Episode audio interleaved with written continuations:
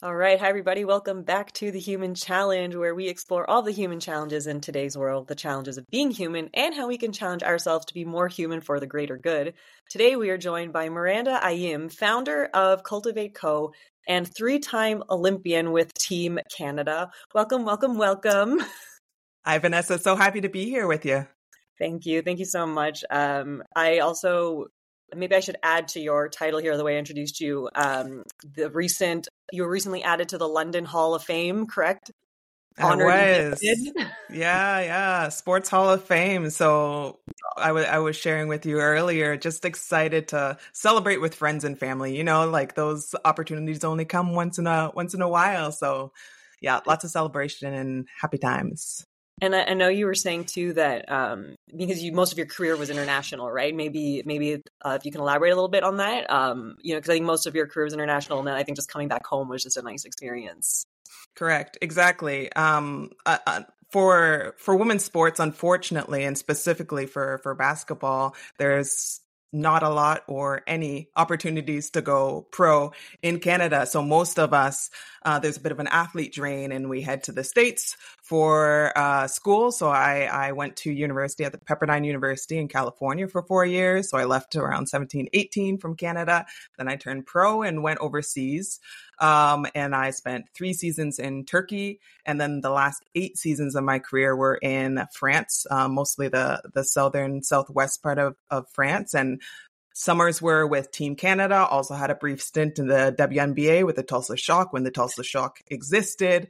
Right. Um, yeah, so I just bounced around, had a, had a lot of um, a lot of opportunities to, to, see the world, which is part of what makes sports so cool. That's amazing. Um, and and like I love that. I mean, um, so how many years in total would you were you was this your career? How long would that have been? 11 years pro plus four uh, in the yeah. NCAA. So yeah. And so so then what was your transition like kind of coming out of sports? You know, you were the founder of Cultivate Co. Like what was that journey like? Goodness. You know, like I was so the last 11 years was pro, but as any athlete knows, there's a lot of years before that working towards. So typically I say like my lifespan with Canada basketball was 20 years with like de- developmental. I started taking it really serious at 13 where you're going to school, but then like after school, you go to practice, then you go to club practice, and then you're like away tournament. So your entire life, your entire identity actually is athlete which is is great in one sense because you're actively working towards a goal and trying to be the best and reach this excellence and and um it's it's a it's a wonderful space to be in but at the same sense a lot of athletes run into this sense when they when they retire they step away from sport whether that's injury or you know just lifespan or they decide to do something differently. There's this this conflict of uh, or crisis of identity of like who who am I if I'm not playing sports? Like what value am I? Uh, like do I have worth as a person? Like what do I have to offer? And then just the logistical um qualms of I don't really have work experience other than being on the the court. So, what do I want to do outside of sports? What other talents do I have? How do I develop them? Who do I talk to? I've I've been outside of Canada. How how does this system even work? I'm more familiar with the French system than I am with the Canadian system as an athlete. So, so many things that you don't really consider. Um, and just like change in general for anybody who's moving from you know university into the professional sphere or like moving jobs or cities change is hard and there's emotional turbulence that that comes with it. So all of that to say it's been a, a ride. It's been a ride but thankfully i have a, a, wonderful support system and i've had a lot of great opportunities um, that i've i've been able to take a, advantage of and and to hopefully make the the transition as smooth as possible and so, do you still consider yourself like in that transition? Just uh, just based on kind of what you just said, like I'm curious. Do you still consider yourself like in that? I do. Yeah, I still feel right in the thick of it. Sometimes people will be like, "Oh, you've like transitioned so well." I'm like, "Y'all, I'm still in the thick of it." It looks like if it looks like I have things figured out, I don't. Cause like honestly, we're all just figuring it out. Like doesn't matter what age you are. You're 60 years old, you're still figuring things out. We're yeah. all doing the best we can with what we've got, right? Um so I will say I feel more settled now than I than I did when I wouldn't actually even say when I immediately retired because I jumped right into a couple of, of jobs I was actively interviewing while I was still playing. I remember ha- taking one interview with uh, RBC because they have a RBC Olympians program, a kind of an ambassador program. Uh, I took that interview while I was in the hotel room in Tampa preparing for the Tokyo 2020 Olympics. And, and, so like that's just my personality. I'm I like to be prepared. I want to know like what's coming next. Um and I did the same I, I, took another interview when I was still uh, in France. I was in my house in France with uh, the Smith School of Business, and they have a, a coaching program that that helps their MBA and um, master's students kind of go through that process and work together um, as team because nobody knows how to work in teams. So we kind of facilitate uh, that process. So I jumped right into things after I retired, um, which I learned a lot but in retrospect, it was probably a little bit too too fast. I didn't take the time to pause, to consolidate, to yeah, just to take in that that previous 20 years, right? That was go go go and and a lot of Olympic athletes have this um sense when they stop, they like crash. Right. Because the same sort of thing the the identity um uh, issues, the just transition, being in a different place, even though it's home. Um, and and I think that crash hit me actually more towards the beginning of this year because I was oh. going, going, going, started my business, um, like trying to do big, right. big things, make some moves, and then finally my body and brain was like, um, actually, we need to take a little break.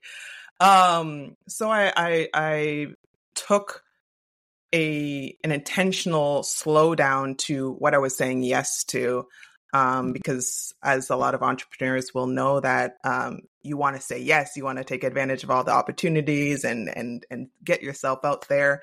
Um, but I, I made a shift to to be a lot more intentional in what I wanted to do and making sure everything was really aligned with um, where where I was headed. Right.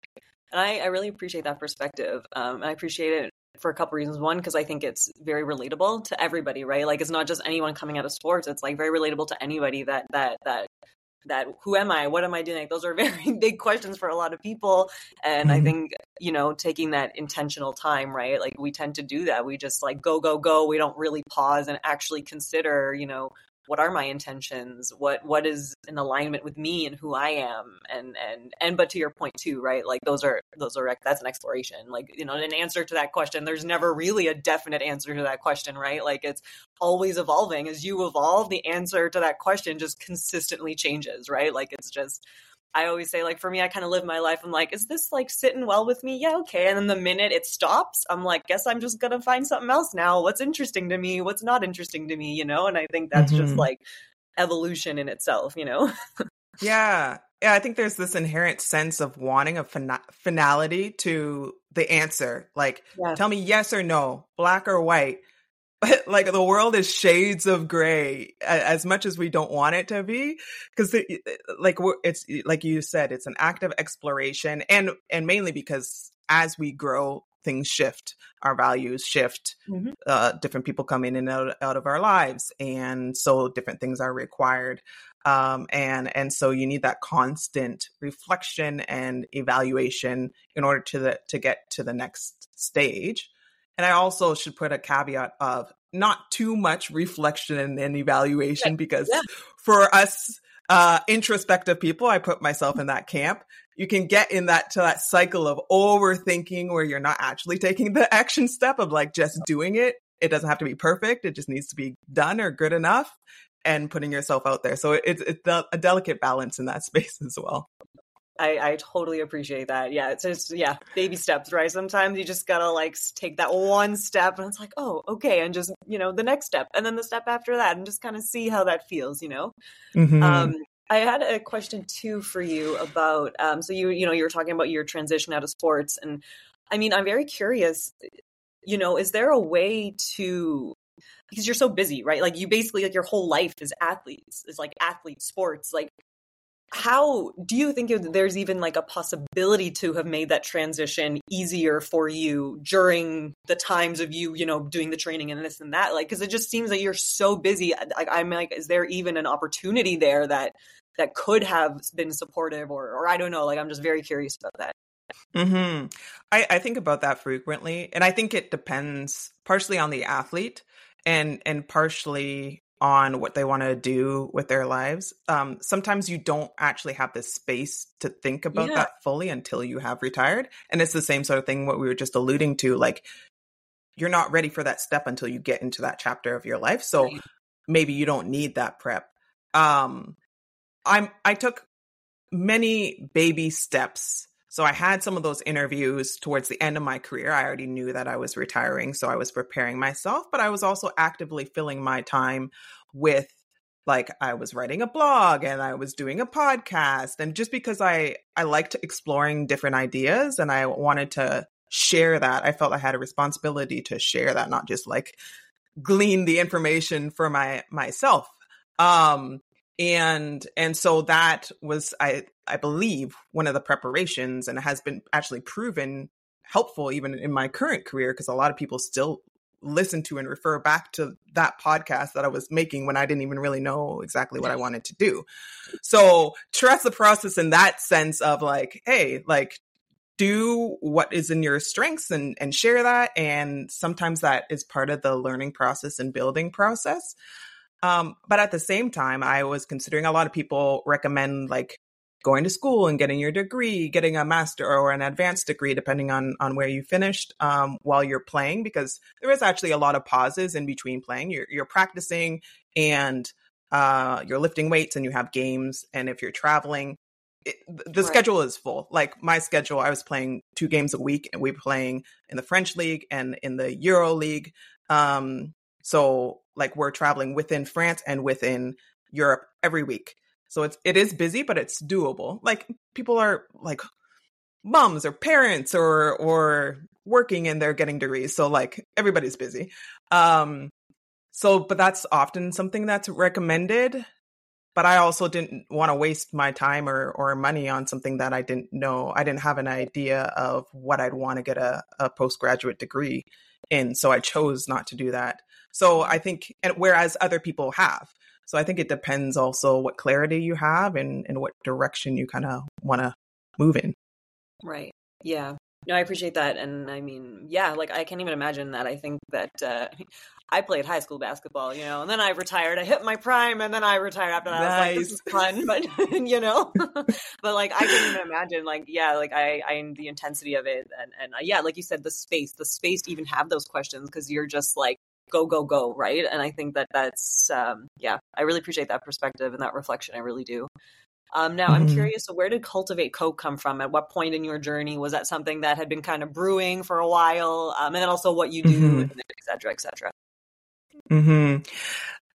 i think it was a marriage between my personality and who i am and and how i wish to show up in the world my my interests in general and and maybe also my strengths and my my gifts as I was exploring and asking those questions okay what what could I do with what I'm I'm good at? Um just having conversations as you do with different people exploring different avenues. Okay as an athlete do the number one question is like do you want to be a coach? No I don't, I don't i never wanted to be a like on the on court coach. Um mind you, I do still do some work with like camps and helping out kids and like developing or like older, older um players as well. And I do enjoy that and never say never, right? But like some people feel really called to that. I didn't.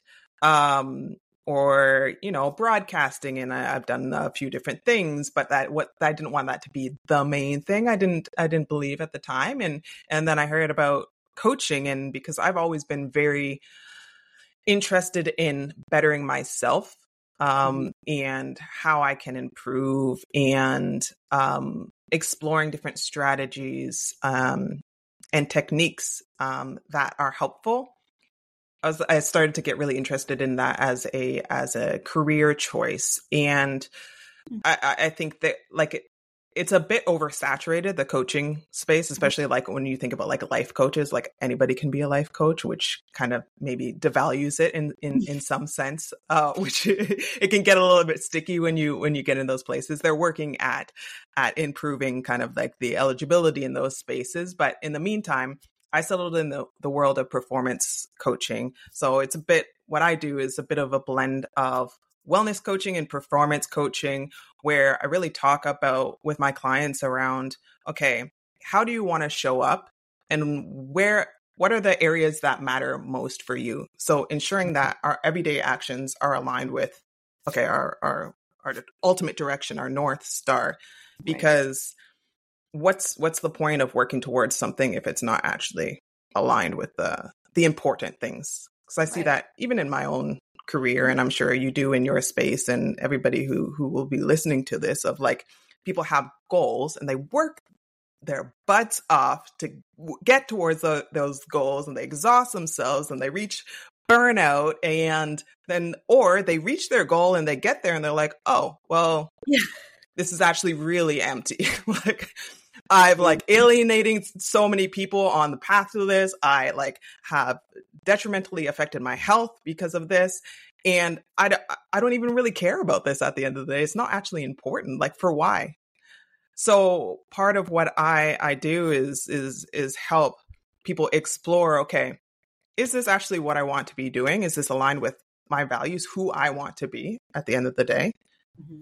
And what are those daily actions that I'm I'm taking? So we talk a lot about just habits and, and systems because you are the sum of what you do every every day. That's what's taking you towards um, that that ultimate goal of your ideal self, if you will. Yeah. Um, but I, I, think it's important to to note in the space of of betterment and self improvement, um, it can get a little bit um, heavy, especially in the performance space where people are always trying to be the best and earn the most or you know get the most accolades of like right. we really need to sort out what's important and also like have grace for yourself mm-hmm. in those spaces uh, as mm-hmm. well because you're gonna you're gonna fail. You're you're gonna get tired. You can't do this you can't grind it out every day. Um so another um thing that i like to emphasize is is what you're doing sustainable can you do this over the long haul? Are are you driving yourself to that burnout, injury, illness? Um, what are those pieces and systems we need to to put into place that allow you to be human and exist in this space yeah. to the best of your ability, but also recognizing your your own limits? Yeah. No, I love that. What what I hear in there is like intentionality, right? That's kind of like the root of what mm-hmm. it comes down to. Like you said, right? Like we can have these goals, but like are we in alignment with these goals, right? like is it truthful to who we are and and you know, there's so many layers even to that question, right? Like there's so many there's like parts of us that are just kind of conditioned parts of us that whether it's society like relationships family etc right like like that's it and it's it is hard it's a very hard thing to do and so i appreciate that perspective and it's like intentionality and how do we like cultivate that intentionality from within. And i think that and i can imagine you know working with like performance athletes like you said there i think there's so much pressure that you know is is is very you know to make sure that you still have that other voice coming in like hey you know that ideal self is this still what we want? Is this still what we're aiming for? Right? And then i think having a space for that i can imagine being very supportive to anyone on that journey. Hmm i I love that word just to build on what you ended off with right there. I love that word space mm. because especially in this day and age, we're like so busy, so hectic. There's so much going on where there's news, social media, just what all this, all these inputs, right? There's yeah. like always noise going on. And when you think about like just the levels of anxiety raising in especially the younger generation, but like all across the board of like people's minds are are busy and noisy and overwhelming. And oftentimes, if we're asking ourselves these these questions, it's hard to hear the answer because we don't we've lost connection with yeah. that space of oh stillness where I can kind of hear what's going on or make those connections. So I, in my own life and with the people that I work with or when I get an opportunity to to share at different events of okay, let's uh, introduce this concept of like a stillness mindset. How do we cultivate stillness in our day-to-day life? How do we like expand those gaps in between because life goes by really quickly. It's like top speed. Yep. Some days you like look behind and you're like, "Oh, this this month this year zoomed by."